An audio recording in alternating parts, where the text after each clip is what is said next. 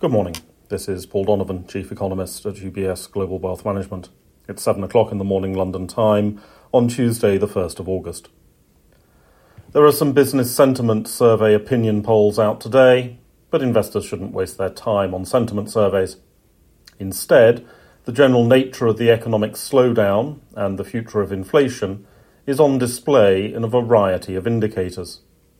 Starting off, we have the Korean trade data for the first 20 days of July. The data again showed a decline in exports.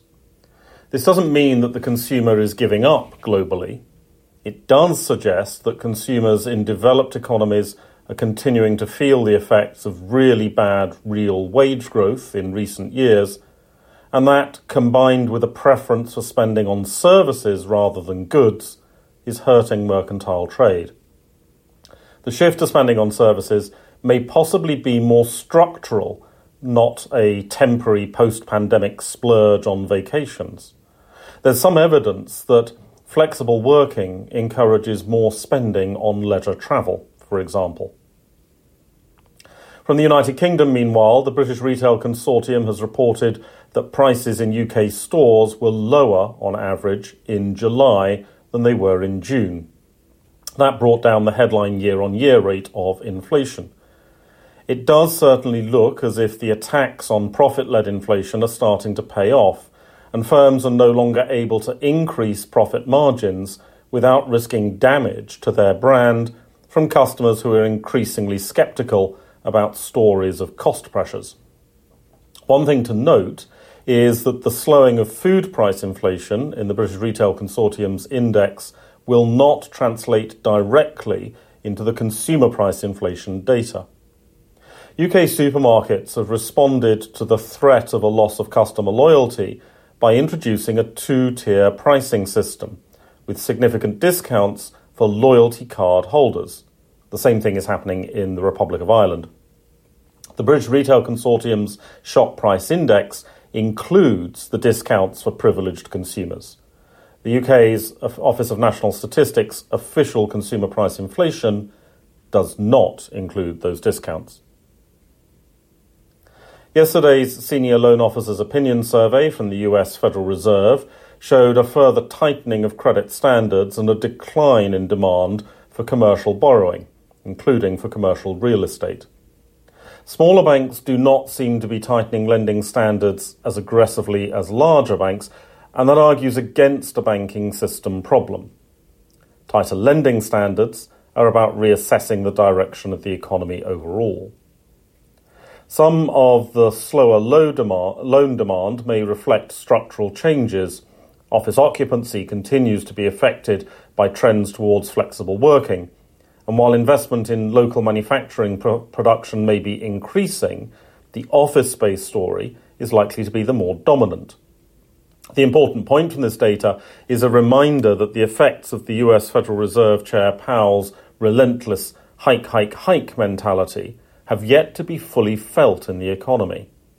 Much of the slowdown in US inflation to date has been independent of the Fed's policy moves. Of course, loan demand may well slow anyway because of the structural changes. Increased efficiency in the use of capital stock means that economies may be less capital intensive over time, at least as far as real estate is concerned. But that still has economic consequences. We also have the US JOLTS job openings data published, which in theory will also report on job vacancy numbers. Two points need to be made here. First, nearly 70% of firms asked about their job vacancies and layoffs don't bother to reply. The failure in the response rate is so high that really the data shouldn't be published. The tiny subset of firms that do reply are very likely to be biased in their answers because clearly normal firms don't bother filling in these particular forms. Second, the job vacancy number does not represent job vacancies. Instead, it measures only externally advertised job vacancies. The story since 2021 in the US and elsewhere has been of a significant increase in labour market turnover, and that turnover is now slowing.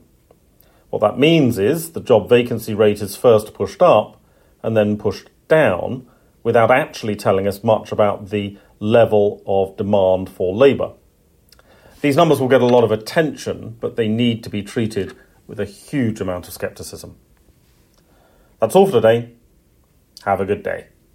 UBS Chief Investment Office's investment views are prepared and published by the global wealth management business of UBS AG or its affiliate, UBS. This material has no regard to the specific investment objectives, financial situation, or particular needs of any specific recipient and is published for informational purposes only. As a firm providing wealth management services to clients globally, UBS AG and its subsidiaries offer both investment advisory services and brokerage services. Investment advisory services and brokerage services are separate and distinct, differ in material ways, and are governed by different laws and separate arrangements. In the USA, UBS Financial Services Inc. is a subsidiary of UBS AG and a member of FINRA SIPC. For information, please visit our website at ubs.com forward slash working with us. For a full legal disclaimer applicable to the independent investment views produced by UBS, please visit our website at ubs.com forward slash CIO dash disclaimer.